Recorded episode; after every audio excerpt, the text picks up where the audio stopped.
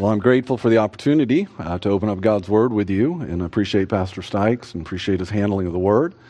Uh, we are in a different place and we've been a long time. In fact, I've been my wife's pastor. I've been her husband for 37 years, been her pastor for the last 26. So, uh, so we stand in that, that transitional time. Uh, coming in and, and finding place to be a part of and serve, and we're thankful for what God's done. Uh, Lord called me to ministry. Uh, I worked, actually, I got saved my junior year of college, just give you a little backdrop. So, grew up um, in a family that it would, I mean, like we would literally pray or we would say grace at dinner time. So, not a whole lot there. I mean, maybe a little thank you for the day, a little bit of acknowledgement there was a God, uh, but never really went to church. My mom would try and drag me every now and then, but my father never went. So I basically, you know, especially as I hit my teenage years, if it wasn't good enough for my dad, wasn't going to be good enough for me, I didn't need to go. Uh, so grew up unsaved. Played, uh, I was, grew up in Texas. Uh, well, we, my dad was military, so kind of a lot of places. But then from uh, seventh grade forward was in Texas, and so you got to play football in Texas and play baseball in Texas, and I went to college to play baseball and got in his uh, humor, put me in one college. I had a little bit of trouble that first week and decided my arrogance, I would just give them back their scholarship and everything else and leave. Uh, and the next year I went to, a, uh, to, a, to a, Baptist college, of all things. Why did I go? Because I was Baptist? No, I had no interest in being Baptist. They just had a baseball team I thought I could make. So I went to go play baseball and did. Uh, in fact, there was only one class I ever flunked in college chapel.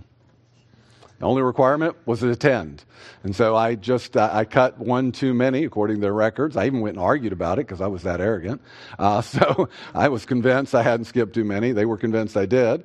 Uh, but God in His grace, then in that extra semester of chapel, in fact, I just remember very clearly, but uh, the guy that was preaching actually play, played for uh, North Texas State. He played with Mean Joe Greene, which for a few of you old enough in this room, you know that was a Pittsburgh Steeler uh, defensive lineman.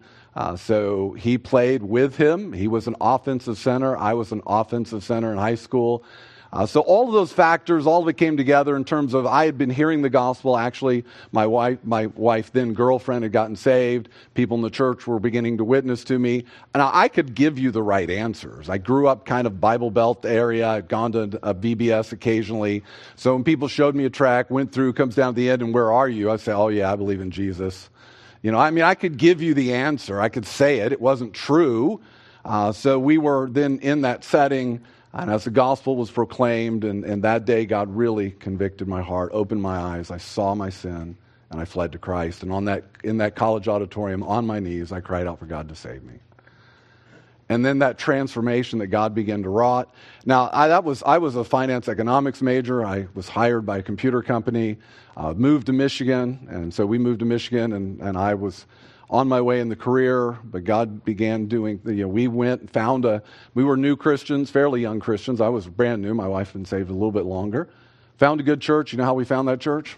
This is helpful for all you came out on the workday. Uh, it had really nice landscaping. It was pretty.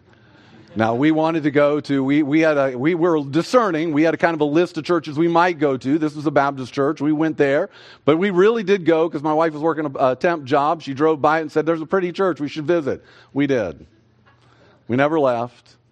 Grew up spiritually there, and then God called us to ministry, and so called us out to to actually take our life. In fact, my wife taught in the Christian school first.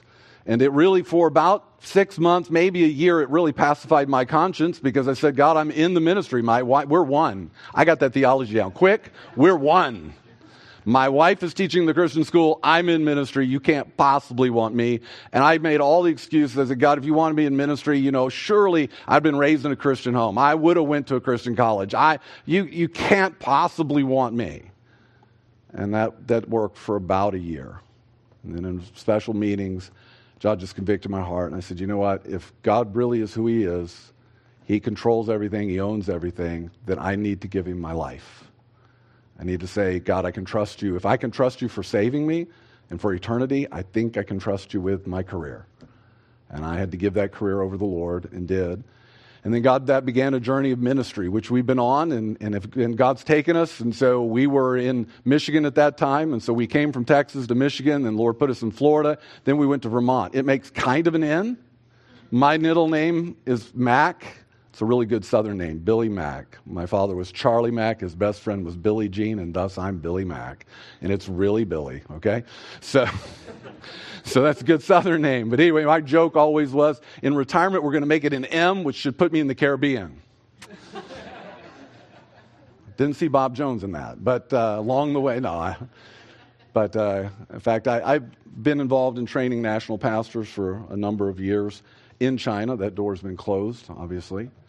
Uh, so really burdened about pastoral training, and so when when this opportunity was presented, I thought at the end of pastoral ministry I would hope to teach somewhere, maybe internationally, wherever the Lord would have. I just didn't think I was at the end of pastoral ministry yet.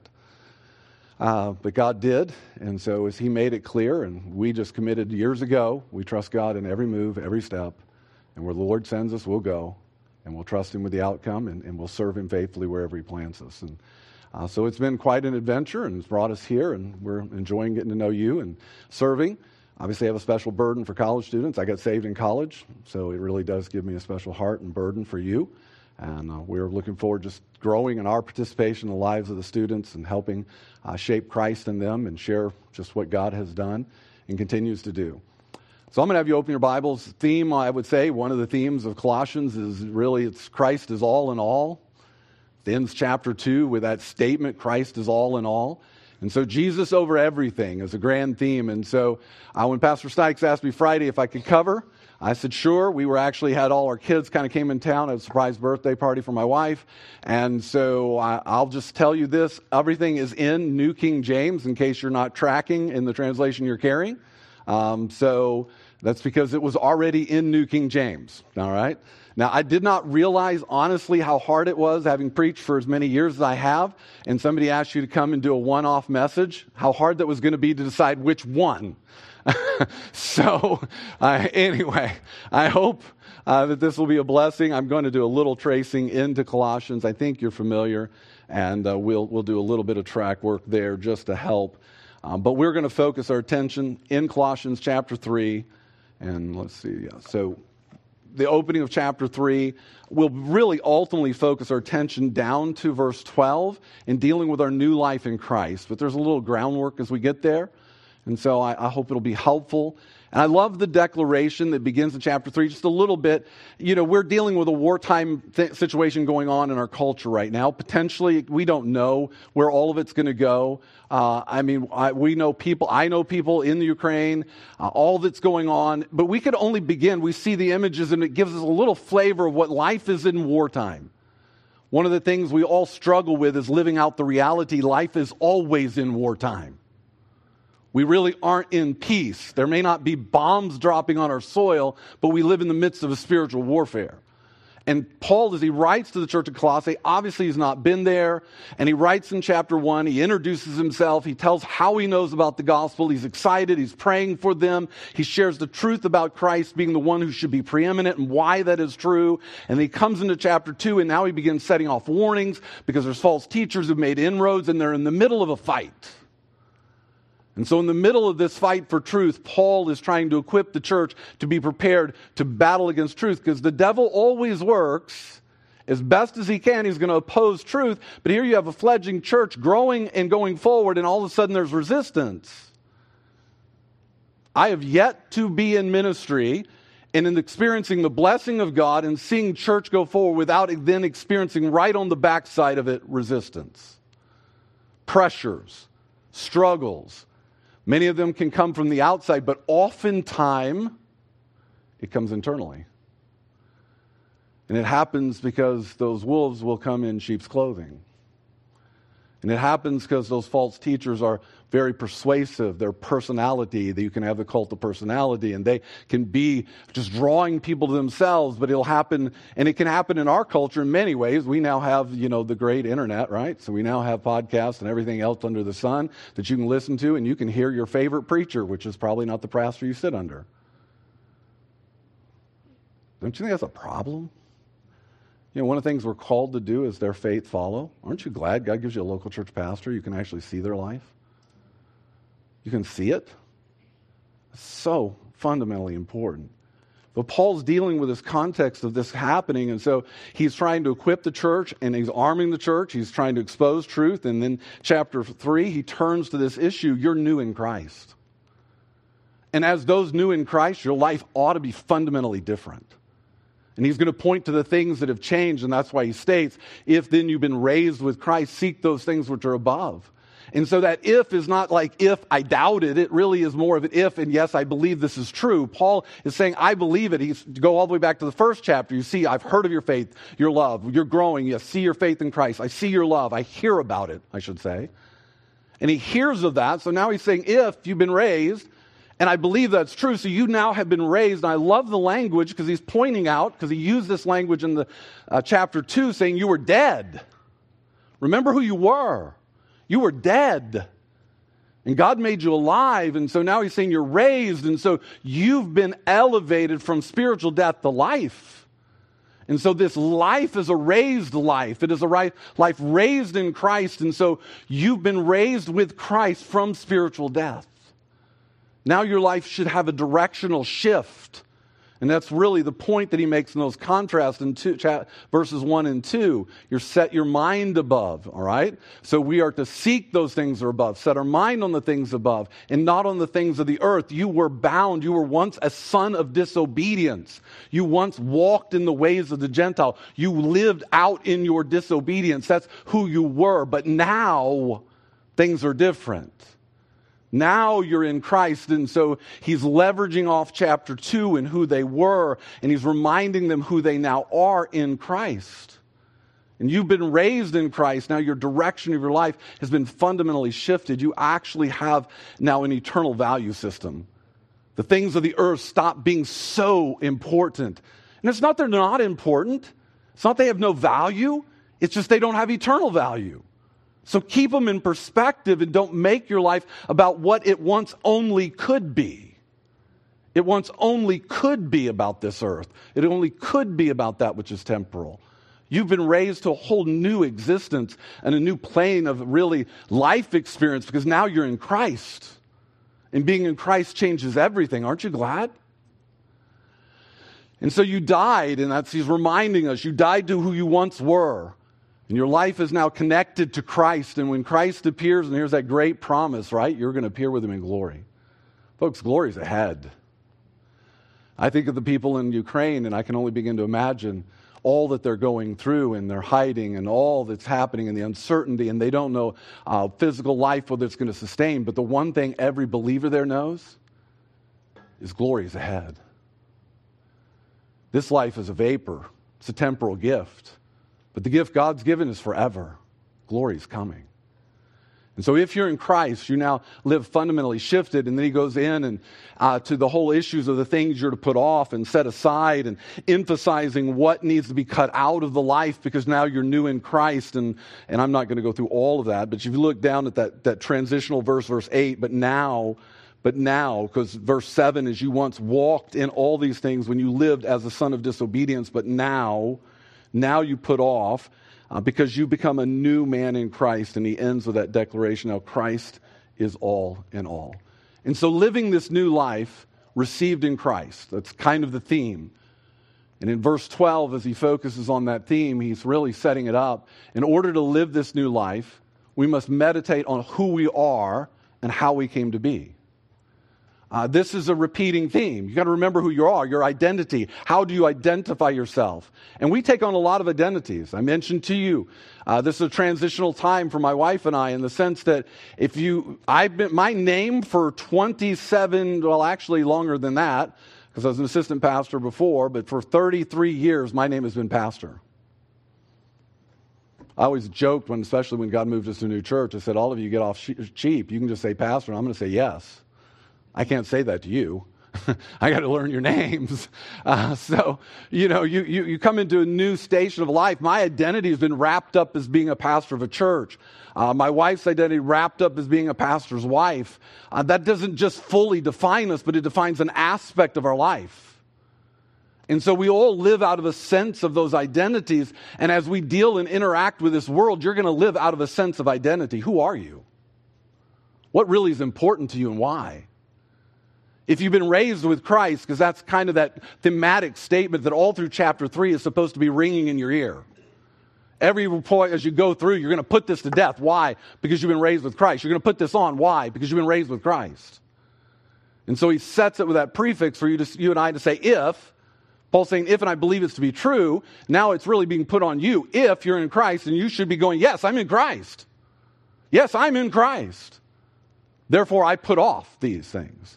Therefore, I put on these things because I'm in Christ, because that really begins to wrap up and remember who I am. And he says, therefore, as the elect of God. And it's kind of a strange place to bring that topic up in one sense. Okay, Paul's stopping as the elect of God, so what do I check on that one? Is there a stamp? What did I get? How do I know? And it really is rooted back in all that he has said in the prior chapter, where he's reminded them of who they were. He said, You were once alienated and hostile to God because of your wicked works, but now he, God, Christ, has reconciled you. He said in chapter 2, You were once dead in your trespasses and sins. That's who you were, but God made you alive.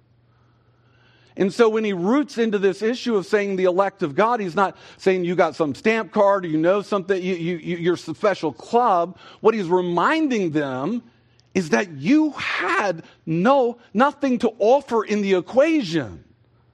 That you're now a child of God because of what God has done in your life. You were dead. You were alienated. You were hostile. You were a child of disobedience. Your life lived in rebellion against God. That's what you were.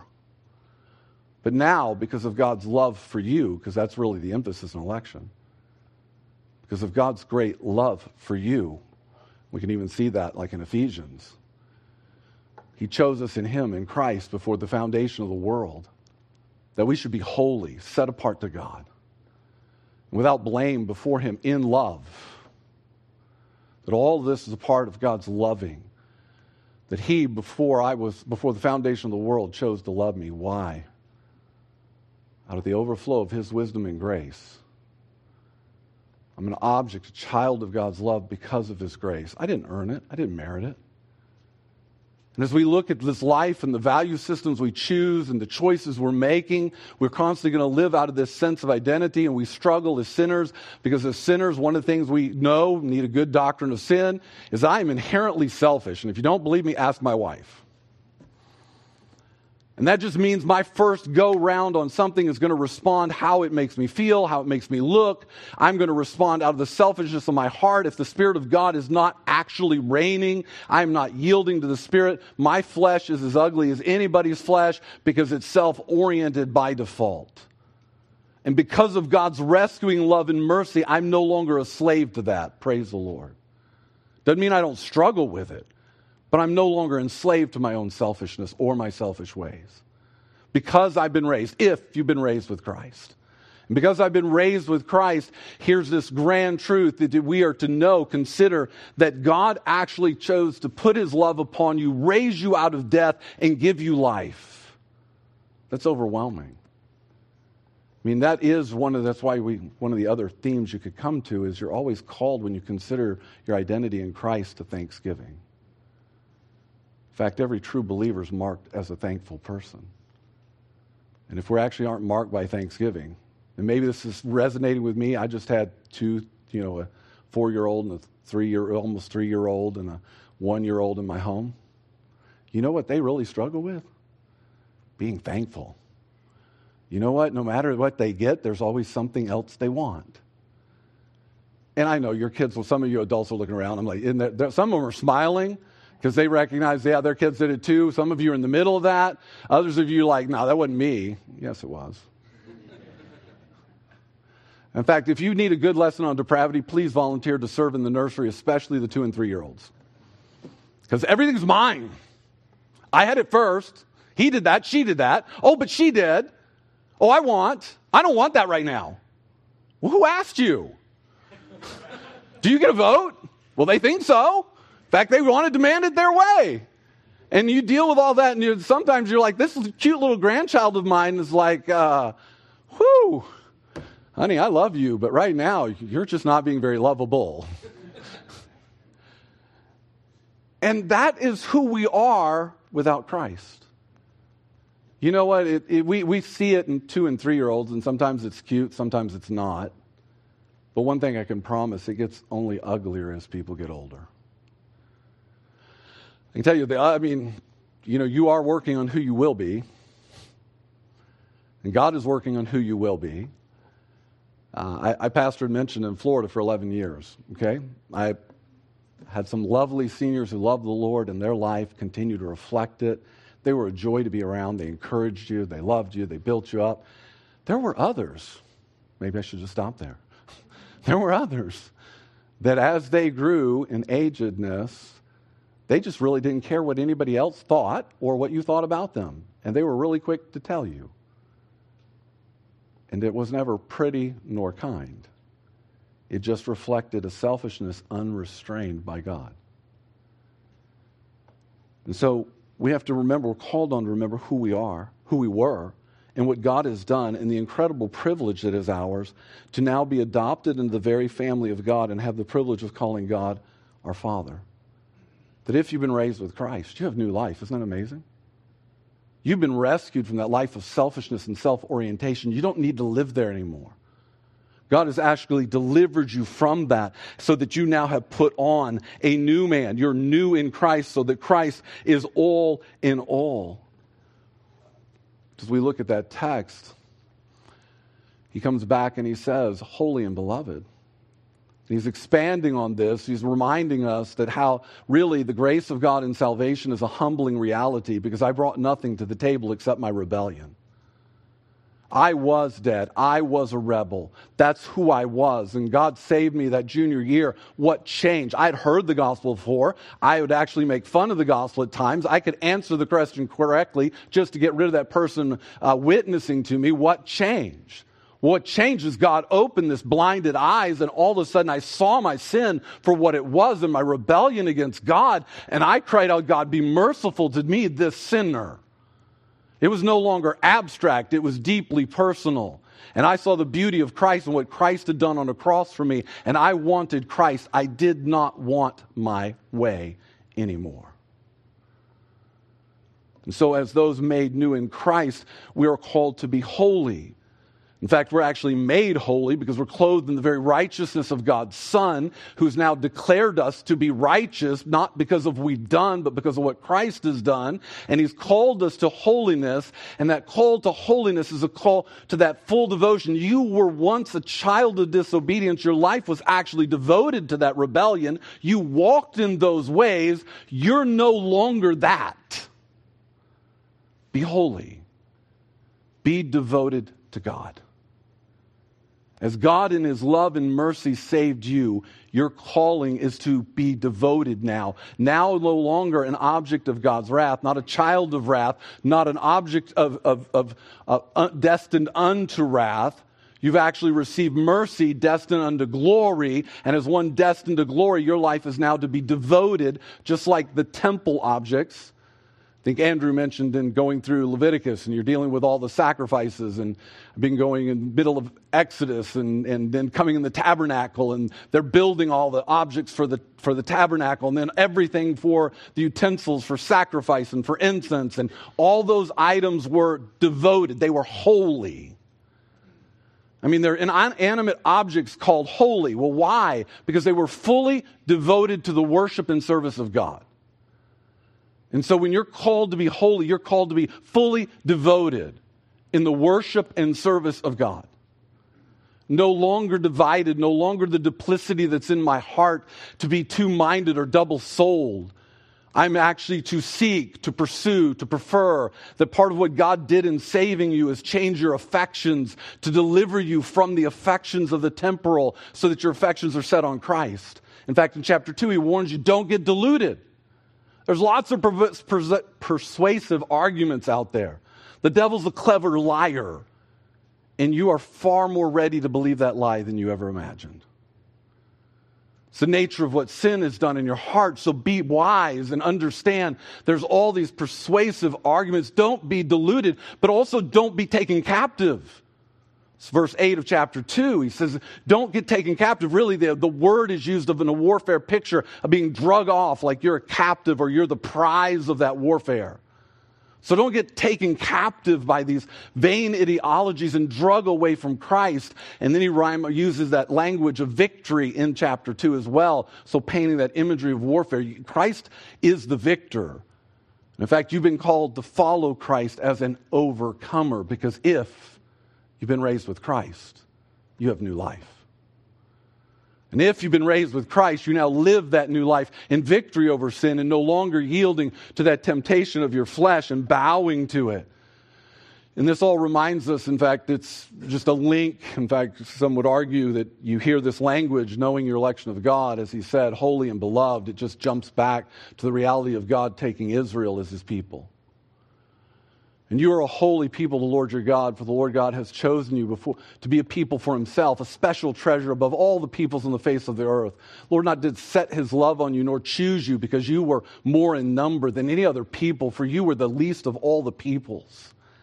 And the church is not Israel, but here's where we have this commonality that God in saving me did not save me because I was bringing, uh, he was just, oh, Billy can do so much for me. He's just so valuable. No, I'm just a sinner. I was a rebel against God, lived in that rebellion, and God in His grace saved me. And now I have this amazing privilege to serve Him. And I prayed from the time God called us to ministry and have prayed this way throughout ministry. And I can say been through various different times of ministry struggles where at times you're wondering whether or not this is really what God has for you. And I had to quell all those doubts that would come out of my selfish heart and say, No, God called you, He's equipped you.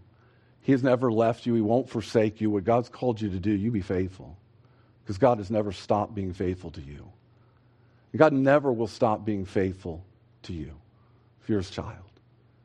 He will be faithful and he'll take you through that trial that you think is the worst thing you've ever been through, and it might be. It may be the worst thing you've faced yet in life. But God, through that, will actually equip you to minister to others always. And so, as he reminds us of who we are, he reminds us that we're holy, but he also reminds we're beloved. You ever feel alone? You ever think no one cares? You ever told yourself that? Maybe I should ask you have you ever convinced yourself of that? Nobody understands. Nobody knows what I'm going through. You know, pity parties usually don't stay alone. We always invite other people to join us. In fact, we usually, if we share our pity party, then somebody else sometimes will then begin to outclass us because their situation's worse. And then we're like, oh no, you don't really know the full extent. Because we're gonna, we're gonna have that story of that, where's is just so bad. And that's the gear again that when that comes out of my heart, when it's there and it shows up, I just remember that's what I was. I'm not supposed to be that anymore. If I've been raised with Christ, those things are supposed to be put to death. In fact, he tells us really in the text, if you look back, that he deals with the whole issues, the things to be put off. Uh, back in, cha- in this very chapter, when you look up in verse 5, put to death your members, fornication, uncleanness, passion. He really does three sets of five here. So in verse 5, it's attitudes to be put away. These are to be put to death, cut out with the sword of the Spirit. And then he turns and he deals in verse 8. Now, the actions that flow out of those attitudes anger, wrath, malice, blasphemy, filthy language and then now he begins in verse 12 with another set of five. And he then expands beyond that. In verse 12, though, there's another set of five to be put on. And so he's, he's, he's coming to this transformation of life rooted in this reality of, what God has graciously done to call us out of sin to himself. Now we live out a new life in Christ. And what is that to look like? And he tells us. Um, any of you really love clothes? Like if we went to your closet, we would know like your clothes, your your your closeout. May, I mean, I'm, I'm sure you shop all the discounts. You get them for a good deal. None of it's going to be, you know, nobody's going to volunteer that, right? Well, I'll just volunteer. Okay, my wife. I'm one of those weird guys. I like to shop. I do. I enjoy shopping. I enjoy getting the deal. I do. I, am the guy that comes home and says how much I saved. Not really.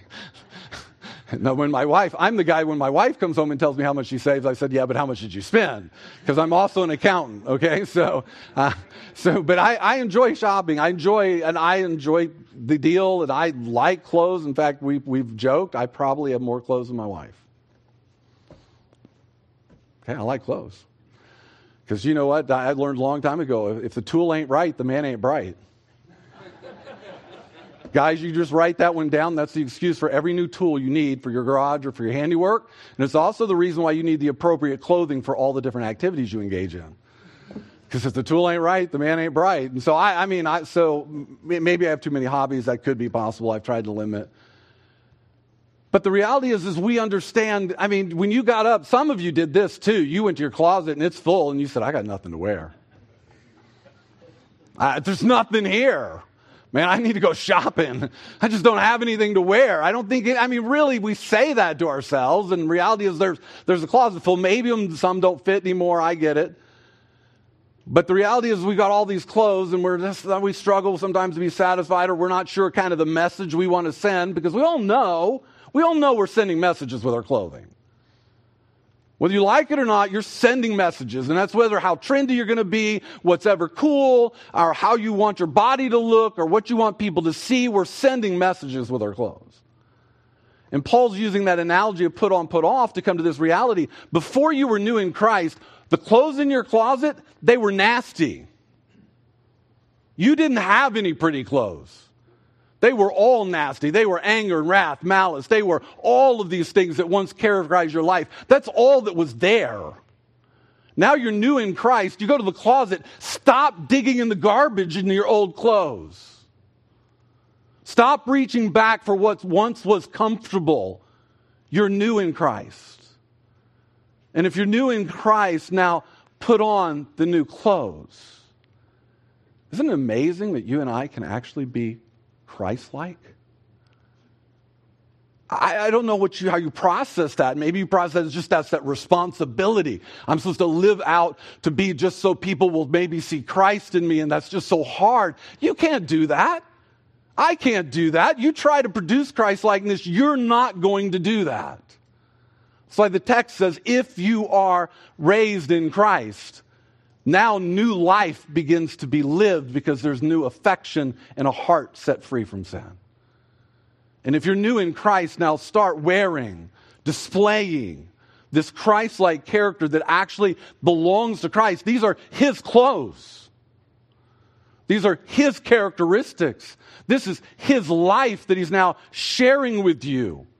It's kind of like the armor of God. That's the divine armor. It's invincible armor, and God says, clothe yourself with it. Now He's saying, here's the very character of a new life. Your life is clothed in the very attributes, the character qualities of Jesus Christ. Now put it on display. This is what the world needs to see. This is actually how you're going to defeat the inroads of these false teachers that are making it more about the temporal, more about the sensual, more about your lust, more about your old man, your old desires. That's where the false teachers go.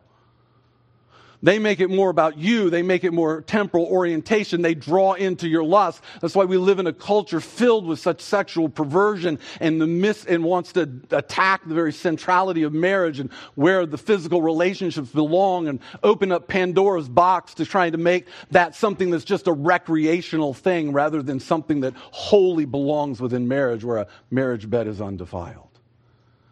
We live in a culture in rebellion against God, and they want to capture your mind's eye and your affections. And they use every avenue of media to do it, every avenue of thought to capture your attention, to try and draw you in to a culture filled with lust and say, satisfy your lust, then you will be authentic. You live in that culture. If you've been raised with Christ, you put that to death. You put it to death pull out the sword of the Spirit and say, No, I've been raised to a new life. And that life is to honor Christ, and it's going to look like Him a little more by God's grace each day. So when I come to worship, I come excited. Now, I can be honest, there's not every Sunday you know, it's like that old meme, you know, like the, the, you know, it's usually the mother that comes and says, you know, we got to go to church today. Come on, get ready. And he's like, no, I'm not going. I don't feel like it. And finally he says, but honey, you're the pastor. you know, uh, my wife never had to do that. But I can be honest and say some Sundays came harder than others. Because of the burdens of ministry, the burdens of life, there were some Sundays that just came harder than others. But I would go before the Lord, usually go to my office early that day, and I'd say, God, I, I'm just not a fit vessel right now. But you can change that. And sometimes it was physical trials. Sometimes I, I mean, by God's grace, I don't, I don't think I ever had a sick out on a Sunday morning, ever. Not saying I wasn't sick on Sunday morning, but just God in His grace helped through that. Probably was a terrible sermon, but at least I felt good. I got through it. But anyway. But I, am just saying the excitement that we ought to have of the privilege of worship, we lose that because there's so many shiny things in our culture.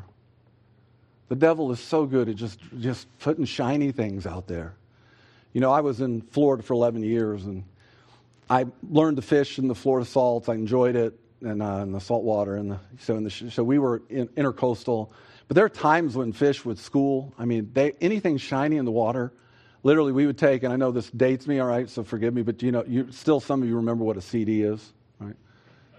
So we would literally take a couple out there, break them off, tie them on, tie them on some fishing line, throw them out there, and this, these fish were schooling. It didn't matter. If it was shiny and it moved, they were trying to eat it. You know, that's a picture of what the devil's trying to do in your life. He wants you to consume a lust like it's a little thing but you don't know what will inflame in your heart. And soon, every shiny thing you're just trying to bite because he's going to inflame your passions. And he seeks to inflame your passions. That's why Paul says, put that off. You're new in Christ. As we look at the close, we're just quickly, and I don't need to spend a lot of time here, but I think we're helped to think about it. Tender mercies, compassion. You know, your fundamental thing that's going to finally get you over the fear of the fear of men, the fear of self. I mean, the reality is, is the number one reason we don't witness is fear. We don't because we're afraid. We're afraid people what they're going to think of us. We're not sure. We maybe think we're not confident. I've often said it this way: If you've been saved, if you're new in Christ, you have a testimony. Start there. If you can't share a testimony, maybe it's because you're not new in Christ. But if you're new in Christ, you can share your testimony with anyone.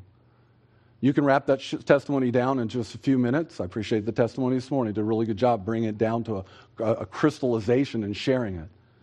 And you can share that testimony. And, and honestly, I always challenge our folks back in, in, in uh, Vermont. I said, just get your testimony down to about three minutes.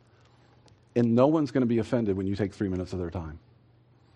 And you can crystallize the gospel in three minutes and highlight what God did in your life. And when you have compassion for lost people, then you get over the fear of self. Because honestly, if we care, we warn. I mean, the bridge is out, okay? This is not like if, you know, we make the analogy, well, if you're on the side of the road and the bridge is out ahead, what are you going to do? You're going to stand there and watch people plunge to their death? And you're like, no, I wouldn't do that. I'm going to try and stop them. Well, the bridge is out. They are going to crash into an eternal destruction. They're lost. They're dead. They're hostile. They need someone to care. And then when we talk about being Christ like, I mean, Jesus, I went back, but I'll jump here. In the example of Christ, and I'm going to jump forward one more time. I think I have it here. Uh, heartfelt compassion. Yes, it's right here. Sorry, I should have advanced the slide a couple times. But we find tender mercies. Here's in Jesus' example. When he came, he saw the great multitude. He's moved with compassion for them. Remember, we are to have tender mercies, compassionate heart. That actually causes us to take action. Jesus didn't just go, oh, I feel bad for these people. He did something. When we actually have tender mercies, when we actually have compassion that governs our disposition, then we care about people's lost condition. And that care, that compassion will compel you. That's a whole lot different than feeling like it's obligation and I got to go and I got to try and convince somebody and I'm going to persuade them today to believe so I feel spiritual. This isn't about you feeling spiritual. This is about genuinely caring for lost people in their lost condition and you knowing Christ. If you're new in Christ, then have compassion for the lost. Have compassion for your brother and sister in the midst of their struggle. You don't know the full extent of the struggle, and don't try and do. Maybe you're familiar with this or not, but you know, the guy who says, you know, I had two molars pulled and it was really bad, and the other guy said, yeah, I had nine.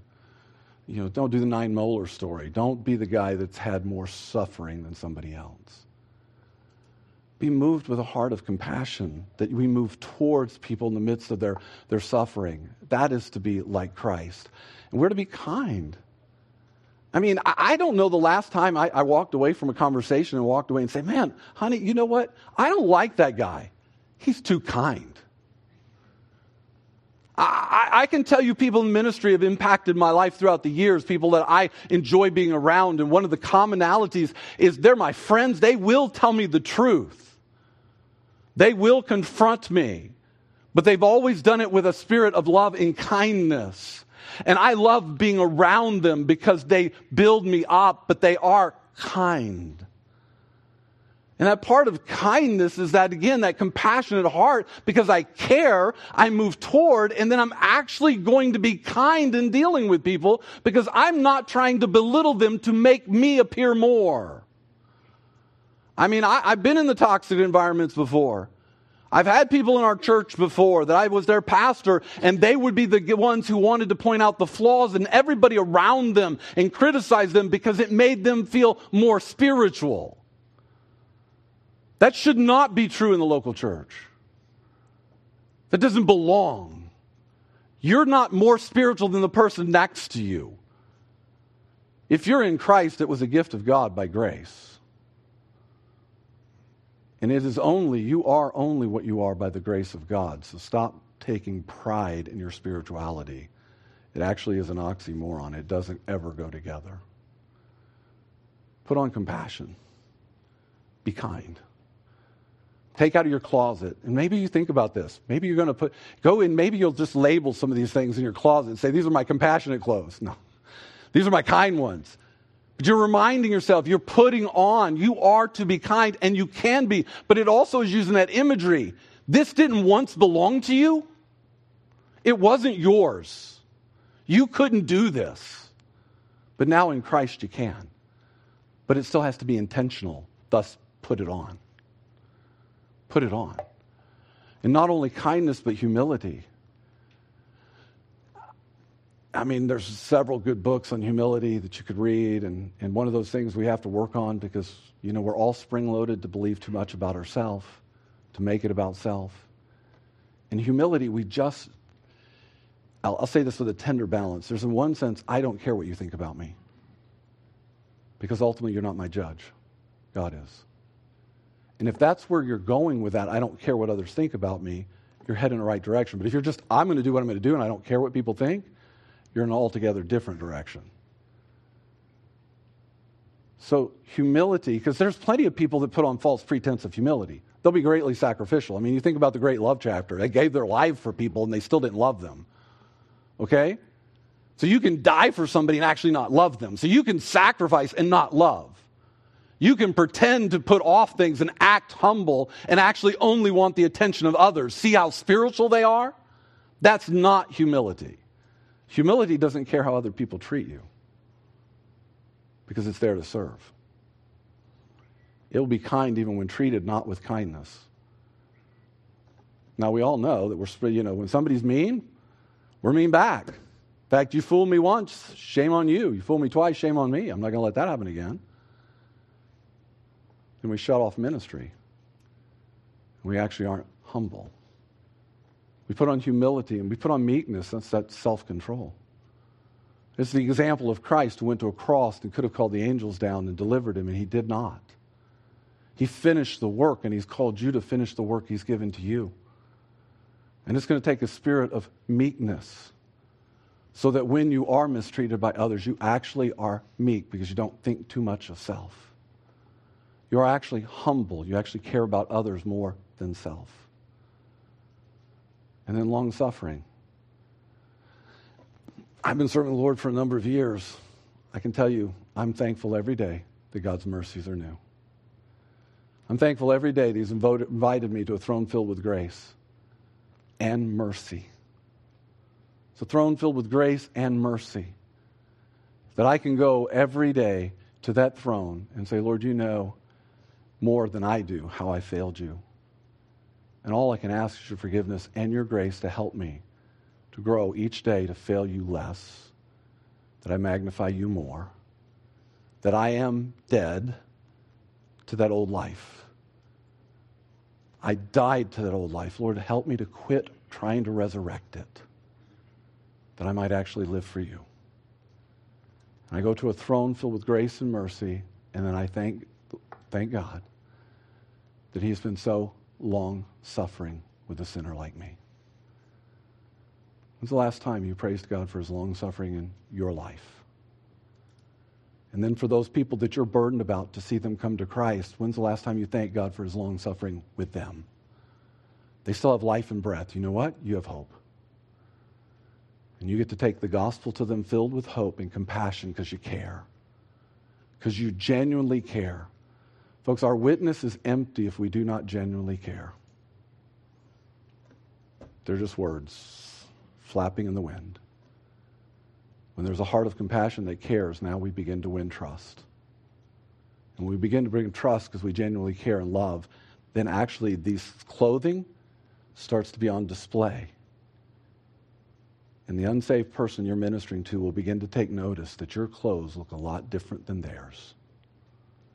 And they're going to begin to want some new clothes. Amen? Aren't you glad you have a closet full of new clothes? You should be. You're no longer have to walk around in the rags of death. You've been delivered. If you're new in Christ, put to death that old life and live a new life in Christ. Let's pray.